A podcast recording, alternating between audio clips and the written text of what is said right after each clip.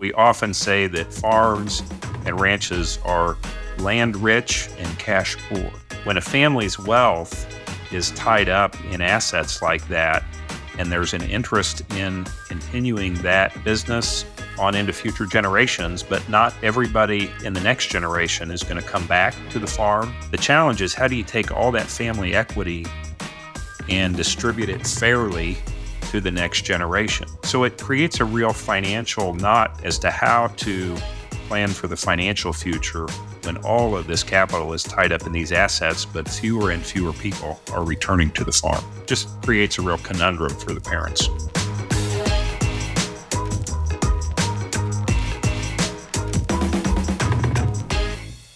Welcome to Around the Farm, the podcast about all things ag. I'm your host, Clint Chaffer, and today we're going to be speaking with Lance Woodbury about the do's and don'ts of succession planning. Let's get right to it. Lance, welcome to the show. Uh, how about you introduce yourself to the to our listeners here? Sure. Uh, Lance Woodbury. I am in Kansas City, technically Parkville, Missouri, but just a suburb of Kansas City near the airport. And uh, I help family farms and ranches with succession planning all over the U.S., but am based here in Kansas City. Now, always from Kansas City, or did you move there? I grew up here, interestingly enough, during the school years when I was younger. So, elementary school, middle school, high school. My family is from Western Kansas originally. So, my dad chose not to farm, but my uncles and grandparents farmed. So, I would spend my summers in far Western Kansas. But my father uh, was a minister, and we moved to the inner city and then spent my summers on the farm. Oh, wow. Nice. Yeah. So inner city experience during the school years. Yeah. Yeah, that's fascinating. I, I would imagine that gives you a, a, a really unique perspective of just uh, being able to see inner city to probably in the middle of nowhere, right? So the you're kind of everywhere in between. Yeah, and in fact, sort of plays into the idea. I got a master's degree in conflict resolution along the way, so I'm academically trained as a mediator. And I often say that having grown up in the inner city and the rural our rural community in the summertime gave me sort of an ability to see different sides of issues, which helps when you're a mediator. Well, speaking of uh, of your job here, so I know at Pinion you you wear a lot of different hats, but uh, explain to us what what what's your role at Pinion and uh, and what do you focus your time on doing? You bet. Pinion, uh, as many folks might know, is um, historically was an accounting and CPA firm name was Kennedy and Coe for many years, then KCoe Isom. Then we finally changed our name to Pinion as we've continued to grow and have helped family businesses with all kinds of accounting and tax. And, and when you think about agriculture and farms and ranches, have helped with estate planning, have helped with organization for FSA uh, purposes, and and help people just think about the future of their businesses, profitability planning, and whatnot. And uh, my role specifically has been to use my mediation skills to help family farms and ranches navigate the process of transitioning the business from one generation to the next.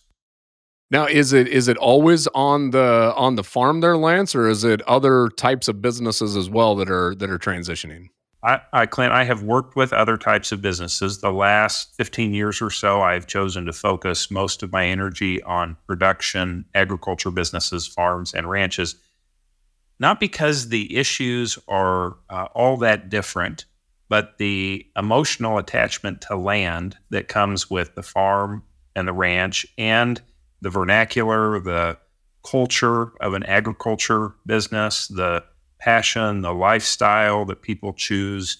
Um, all of that is somewhat unique to the industry, and I have found um, just a sort of a greater sense of accomplishment helping farms and ranches have good discussions about the future. So I, I, you know, I mean, I I'm familiar with uh, with of course agriculture. I come from a from a family farm. My parents still farm, uh, but I would assume there's a lot of people that that might be listening that may not know why succession planning is is such an important topic and a, and really a hot topic within agriculture. How would you explain just the importance of of that transition and and why it's such a such an important topic to to maybe somebody that, that isn't familiar with with uh, with the family farm scenario? You bet, you bet. Well, well, as those in farming know, and if you're not in farming, you, you'd be interested to know that the capital required, the financial commitment that it takes to operate a farm or ranch is really significant. And so we often say that farms and ranches are land rich and cash poor, meaning that all of the family's equity is in land or is in equipment, but the cash flow from those assets is, you know, is not huge. It's it's not um, it's it's not extremely high. And so when a family's wealth is tied up in assets like that, and there's an interest in continuing that business on into future generations, but not everybody in the next generation is going to come back to the farm or come back to the ranch. You know, over time, people want to do other things, and not everybody comes back to the farm. The challenge is how do you take all that family equity and distribute it fairly to the next generation? And so, if somebody came back to the farm, say a daughter came back to the farm, but her brother or her sister didn't, and the parents want to keep the farm going, do they give all their assets to that family member who came back, or do they split them evenly among the kids? But but if they do that, how does the one kid who came back continue to operate if the others don't want to don't want to be invested in the farm or ranch? And so so it creates a real financial knot, you know, kind of knot to or knothole to sort of work through as to how to plan for the financial future when all of this capital is tied up in these assets, but fewer and fewer people are returning to the farm. Just creates a real conundrum for the parents. And and so uh, on your example, you know the the daughter and the and the you know the the son and the other daughter, right? And and they're having that conversation. Two of them don't want don't want to farm. One of them does. Um, what's some of the complexity? You know, I mean, if the if the two other siblings want out of that operation and they want you know maybe to to you know liquidify the you know make make the land liquid right uh, what are some of the processes there because because that is a that's a huge financial burden for the for the the, the individual that's actually going to farm right right right and so Clint, if they're talking about that process early, which is what I try and get them to do, is talk about that before it happens. You have lots of flexibility. You can create buy sell arrangements that allow a longer term for the one who is on the farm to buy out the siblings who didn't come back. Maybe there's some discounts that should be applied to that um, to, to those kids' ownership interests to help the person who stayed on the farm be able to afford it.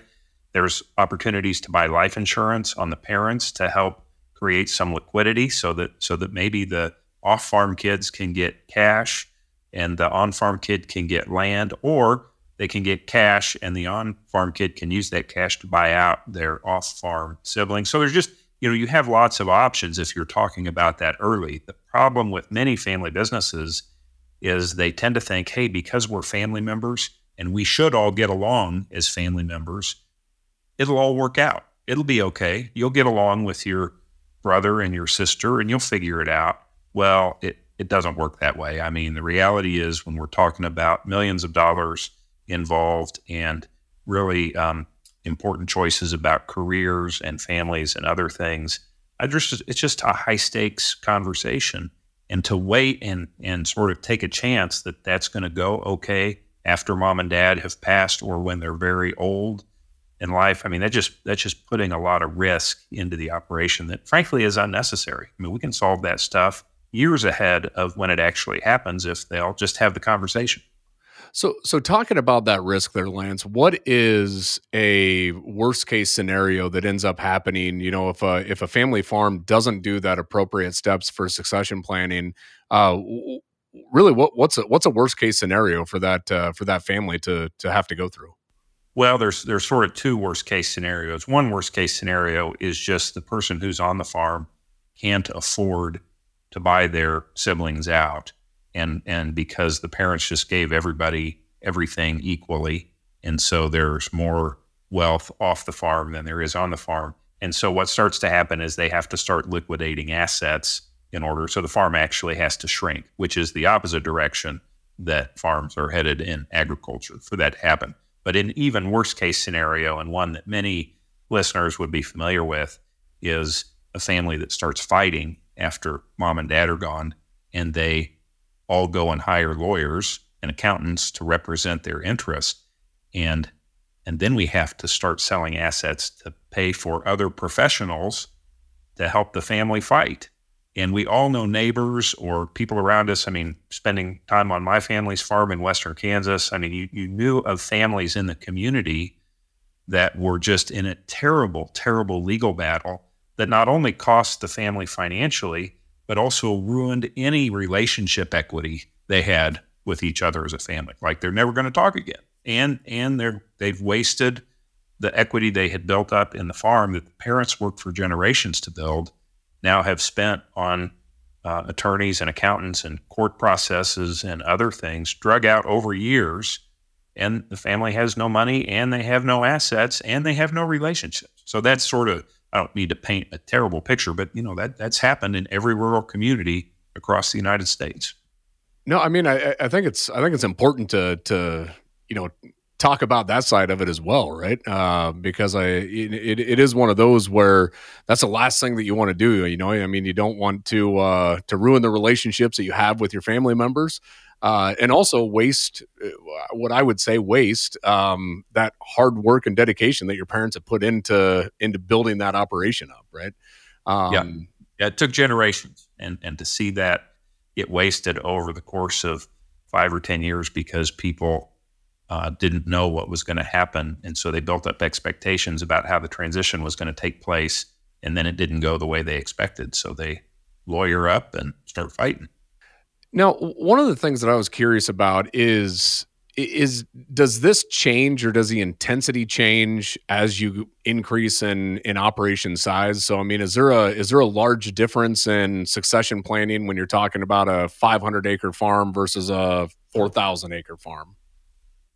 Uh, what what changes that's a that's a really good question. What changes clint is the options that you have in a larger farm to design more creative solutions because of the the you know more more quarters of ground or more financial wherewithal you know the the chance to be able to use other assets to create a good estate plan or to even in some families say hey you take you take this part of the farm I'll take that part of the farm. If it's a big enough farm you you might be able to create a couple of farms out of that that that provide a good living for the people who take those farms so, so I don't know that the intensity of emotion is any different, but the flexibility around the solution is different as you get to a larger farm. You just have more options to to do different things.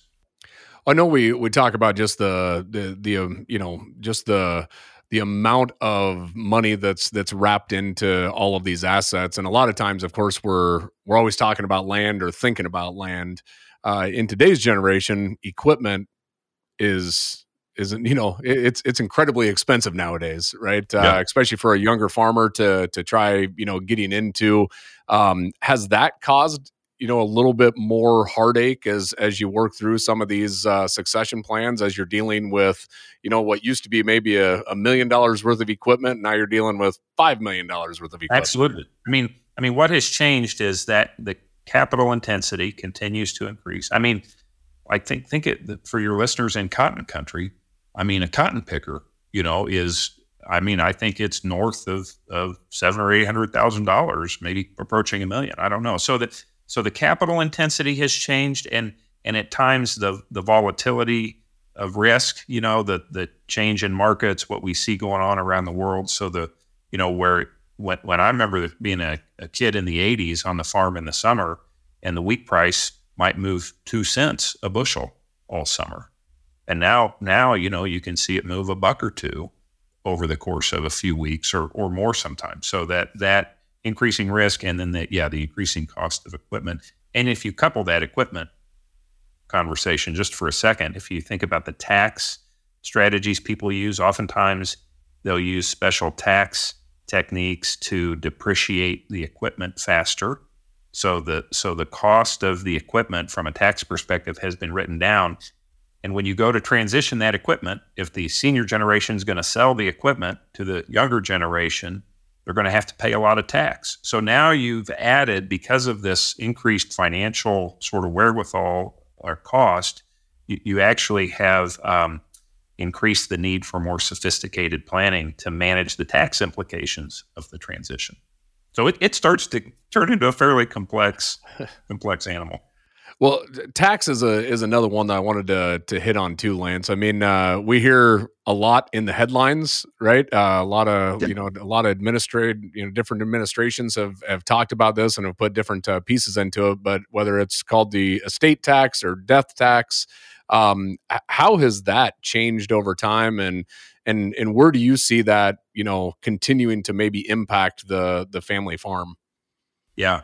Well, you know, the the estate tax, um, the exemption has continued to go up, uh, meaning the amount you can pass to the next generation without them having to pay estate tax. That has continued to increase. But again, when you're talking about land that is anywhere from two to twenty thousand dollars an acre, it does not take very many acres to get over the estate tax exemption uh, thresholds. And so there's and you know you're at the end of the day, you're not in control of what Congress does with that, but you are in control under the current law. You're un, you're you're in control of how you can plan for that. And if you put some thought into planning and have the right advisors around the table, it is totally a manageable situation. Uh, e- even for really large estates that are over at, at land at a market value are over this estate tax uh, threshold, which which is uh, 12 million for an individual or about 24 million for a couple, um, e- even if you're over that, there are some techniques you can use that that our IRS has said it's okay to get your threshold, your your amount, kind of under that threshold, and uh, it's just a matter of planning. And so, part of the message is, hey, you can, even though you can't control what the exemption amount is, that's in Congress's hands or the president's hands you can control how you respond to that government policy and and you can absolutely plan to minimize the effect of that. I mean, when there's so much in agriculture we cannot control between weather and markets and estate tax exemptions, I mean, we should absolutely be planning around the things we can control, and that's something that is controllable. Man, Lance, that's a that's a fantastic way to look at that. Uh, control the controllables and uh, and and plan plan ahead, right? Um, right. I got some right. wonderful advice there. You, you, were talking about earlier, you know, about uh, maybe uh, one of them coming back to farm and you know working on a, a maybe a discount for a for a land a land price, mm-hmm. right? Um, I seen an argument or a debate, I should say, uh, posted on Twitter and uh, and they were talking about if a you know a mother and father can sell land to you know one of their uh, one of their children at a discounted rate. Now, talk to me about that. I mean, what are what are some ways that maybe you know somebody could work with their parents to in order to to to acquire some of that land at not not at some of these outrageous prices? Yeah, actually, Clint, what what I often recommend is that you know, because there's such capital intensity in the land and equipment, if if we don't need to trade dollars between generations, then don't have the kids buy out their parents. This is one thing that's a little different with agriculture. If the parents can gift the land to the next generation, they should do that because oftentimes parents don't necessarily need to sell land when they're in their 60s or 70s. They can continue to own that ground rent it to the next generation, and that rent will provide their retirement income. And then they can gift that land to the next generation. And there, there is some discounting, kind of a little different uh, tweak on your question. There's some discounting that can go on in those gifts.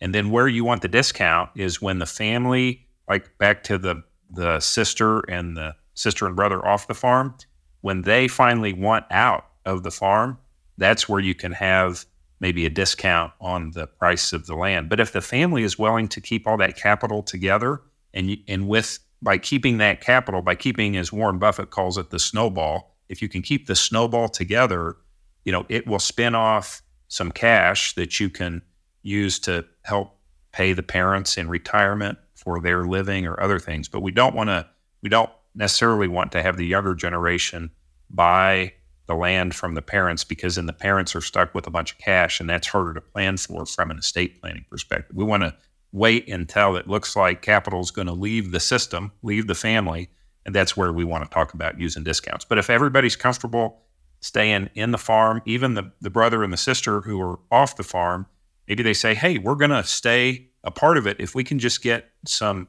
dividends or some rental income or a way to offset our careers that are off the farm, that may work for them and you can keep the farm together. And that that's what I try and encourage people to think about is how do we how do we plan for we might be planning for a, a dissolution of the farm someday, but let's not let's not do that until we have to. Like let's let's know how we're going to do it, but if everybody's comfortable keeping capital together, let's keep going. Now, a, a, lot of times in succession planning, uh, I know a lot of people always think, "Hey, it's always about you know one of the kids coming back to farm and trying to figure out how to to map that out." Right? Um, what about in the case of nobody's coming back to the farm yet? Yes. There's still a strong desire to to keep that family farm together, intact, keep the legacy going. Even though somebody maybe in the neighborhood's going to end up farming it, or so you know maybe multiple people would end up uh, end up renting uh, renting different pieces. How's that maybe a little bit different as opposed to us? You know, one of the kids coming back. Yep. Yeah, I have worked with several families where we've looked at that question and taken different approaches. Um, I'm, in fact, working with family now where they're going to leave the farm to the employees. Oh, wow. Um, and so the employees are going to continue it. And actually, there's been two farms that I've helped do that. A couple other farms have left the farm in a foundation or a charitable um, kind of uh, entity that lets the farm continue, lets people continue to farm that ground, and have even said, because it's a charitable entity, we're going to give the income to the community. So oh, I'm a wow. trustee of a uh, foundation in Western Kansas, and that's that's there was a brother and a sister. They didn't have any heirs, so they left the assets together. But the beneficiaries of that income are the city of Garden City, Kansas, and Washburn University in Topeka, and, a, and Community Congregational Church in Garden City. But we keep the assets together, and that's helping some farms continue their legacy of farming and, and raising that ground that we own. So there there are some creative fun options. And those are really fun projects, actually, when someone says, Hey, I want to keep this going. I don't have any heirs. So what are what are some things I could do? And you know, well, how charitable are you? What do you want to see with the employees that have helped you? How do you want to reward them? Those those are great conversations. Ah, yeah, that's that's fascinating to to to think about all those different types of scenarios, right? Uh, again, I think uh, I think when a lot of us, even even in agriculture, when we're thinking about this, we kind of get locked into either own, our own personal situation or maybe ones that we're aware of, not knowing that there's this breadth of of opportunities out there. Yeah, yeah, and that's really at the end of the day the role that I see myself playing, and I have some colleagues that play this role as kind of a third party in the family business. It's to help ask some of those questions, to help generate some of the ideas that help a family think a little bit differently about their future, or maybe ask questions that are hard for them to ask of one another because of their family ties, their family history. But I, you know, I can ask a question. I don't without a I don't have a dog in the hunt, so to speak. I'm just saying, hey, what's the best answer for the family could we do this? Could we do that? And I, there's no baggage to that question from me, where there might be baggage to the question from one of the parents to the kids or one of the kids to their siblings or those kinds of things when you're when you're working with all these different operations uh, you know I, I, would imagine you have many success stories of of you know folks that have went through this and and came out on the other side uh, the the way that you had hoped right um, is there a is there con- you know maybe a, a, a common thread between all of those success stories that they did X, Y, and Z, and every one of them did that in order to to create that success successful plan? Yeah, let me let me sort of dispel a myth that's out there, and that myth, and and it's unfortunate because it's come because we use the word plan. So when we talk about a succession plan, that sort of uh, denotes that there is this document or this something that exists that you and you even said it like you get to the other side of something the truth about succession planning is you're never done. Mm. you're never done.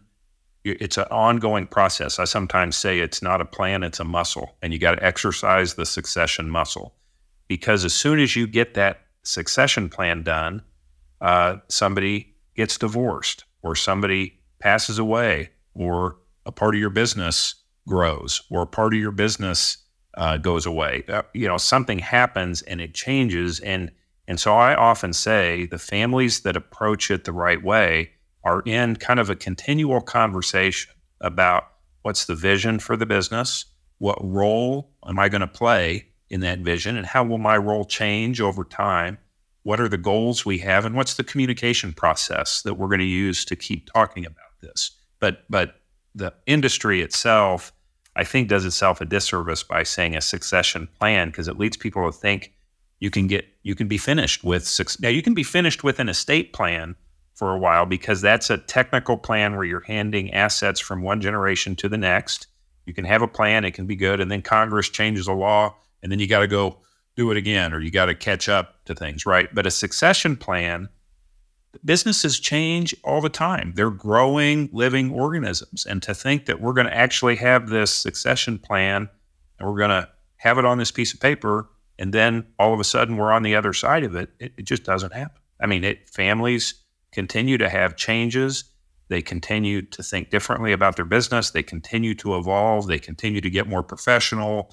You know, they continue to be encroached upon by cities if they live too close to the city. You know, I mean, all kinds of things happening, and it just causes you to be in a in a kind of a constant. So the families that view it, Clint, as a constant conversation, I think, or a regular conversation that has some rhythm to it, those are the families that handle it well because they say, look, we just we're going to need to be continually nimble about how we approach the future of the farm and what people want to do. I mean, somebody decides to come back at age 35 after being a lawyer somewhere or doing something. I mean, that that wasn't in the plan. Yep. So now, yeah. So so so stop looking at it as we get done. We don't get done. We continue to exercise this muscle of planning for the future of the farm, and that's a succession plan. Yeah, now that you got me thinking on on that too, I mean, I would imagine just the overall health of the operation over time as well would come into play if you have other siblings that are you know pulling an income or involved in some manner. Uh, Mother Nature throws curveballs every now and then, right? And uh, so I'd imagine, you know, again, now that you got me thinking on that, it is it is kind of a, a continuous path, right? Right.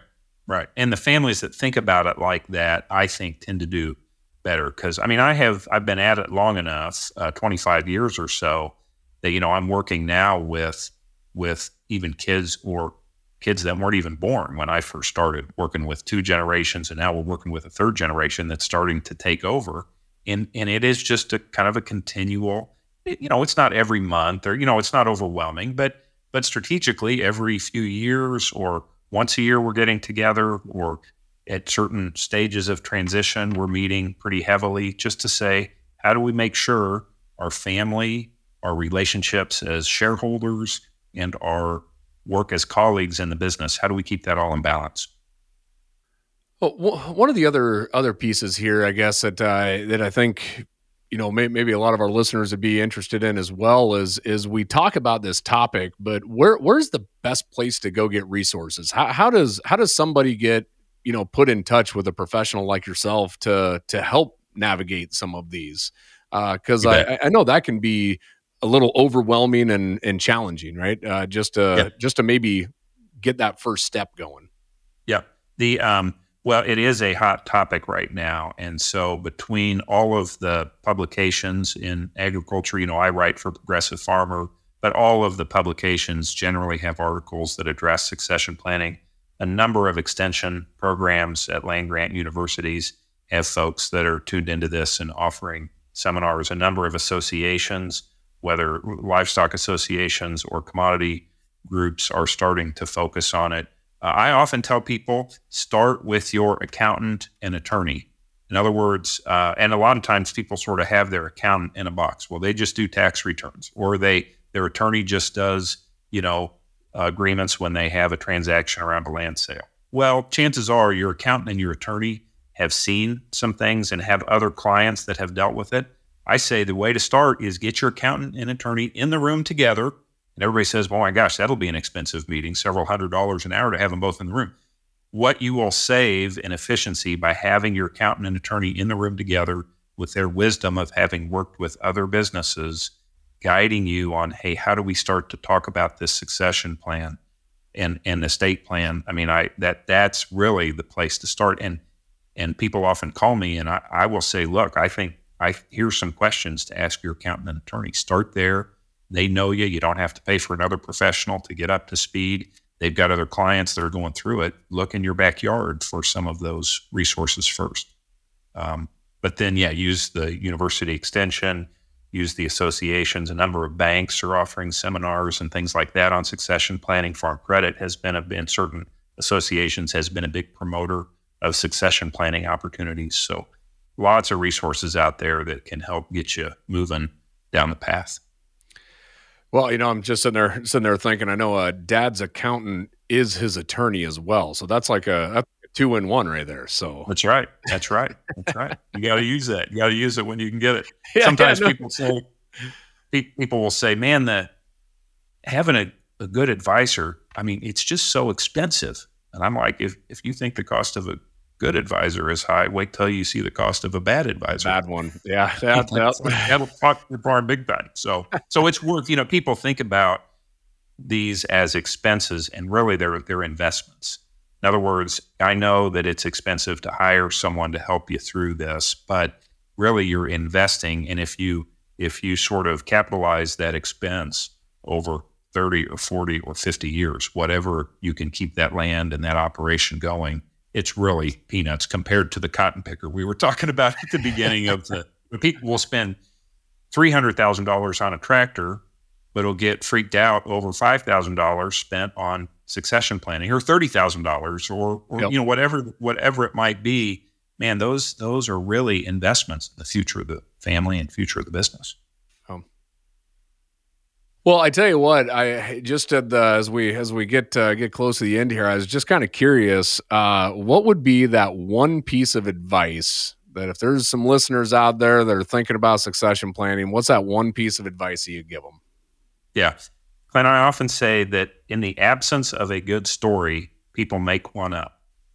And so, what happens in a family business is we're not telling the story about what's going to happen to the farm in the future and so people make up what they think is going to happen. Well, I'm going to receive an equal amount of this, or my parents are going to hand it off when they're 65, when in reality, they're probably not going to hand it off till they're 85 or 90. I mean, it, you know, I mean, there's all kinds of expectations that get built up. And so, my one piece of advice is just talk about it as a family. And you may not want to do it over Thanksgiving because that can elevate the tension in the room and whatnot. But the point is, have a conversation about the family where you just say, what is it that people want for the future? Let's just start there. What do people want to see for the future of this farm? And by having that conversation, you can oftentimes avoid a lot of assumptions, a lot of wasted energy, a lot of planning that is, you know, not necessary or not needed. If you just say, what do we all want for the future? Let's tell that story. Let's tell that story of the farm down the road and what people want to see and and that can just help the family so much if people will open up about that. Well, you, you just mentioned the the holidays, and of course they're uh, right around the corner here. Uh, we're actually recording this the the day before Thanksgiving here. So, uh, Lance, what are uh, what are some uh, some family traditions that uh, the, the, that your household may may do? Yeah, we we I don't know that I have we have any special traditions. We you know we try to get together. Um, I'm we're not in business together as a family. so we we often say uh, people that are in this line of work say sometimes we're running from our own stuff. Meaning, you know, the reason I got here was because I saw two uncles farm right across the road from each other and not speak for 20 years, and they were my uncles, and so I was, you know, I, I was affected by that. Um, but when it comes to you know holiday traditions, I mean, just spending the time and and reconnecting, you know, because we're all over the country doing different things. So uh, just we really relish that chance to get together and reconnect. No, absolutely. I think that's uh, that's fantastic. Well, you also talked about writing for a progressive farmer. Uh, you got a website that uh, that folks can go out and uh, maybe read some of your articles. I do. In fact, if you go to just lancewoodbury.com, uh, all of my progressive farmer articles are there. I've written a couple of books. I do a um, uh, blog about every week called the Faith and Family Business blog, where I try and tie in elements of of what you believe uh, to what you should do in your family business, and it has a biblical perspective to it. And then we also write a monthly newsletter with various perspectives. But all of that can be found at lancewoodbury.com. It's fantastic. Well, that brings me to the last section here of this podcast, but we got to we got to end with a little bit of this or that. So, okay. uh, one of the important questions I ask uh, every guest on here uh, is: There's a, an ongoing debate. Is it auger wagon or grain cart? Grain cart. Grain. Ah, man. You know my the list of people in my camp, Lance, is pretty darn small. I was hoping to get somebody else here. Different as you as you go from west to east. Is there a geographic divide on that question? It, it, seems like if I move a little bit south, I've talked to some southern uh, southern Illinois farmers uh, that that get into my camp of auger wagon. So it's I don't know. I, I, would assume it's probably a you know geographic aspect. So yeah, yeah, grain cart for sure. How about uh, mountain or beach? Mountain. Mountain. Nice. Rain or snow? Rain because I am from Western Kansas in the summers and we'll take all of what we can get. How about tea or coffee? Coffee. Yeah, there we go. And last one Android or iPhone?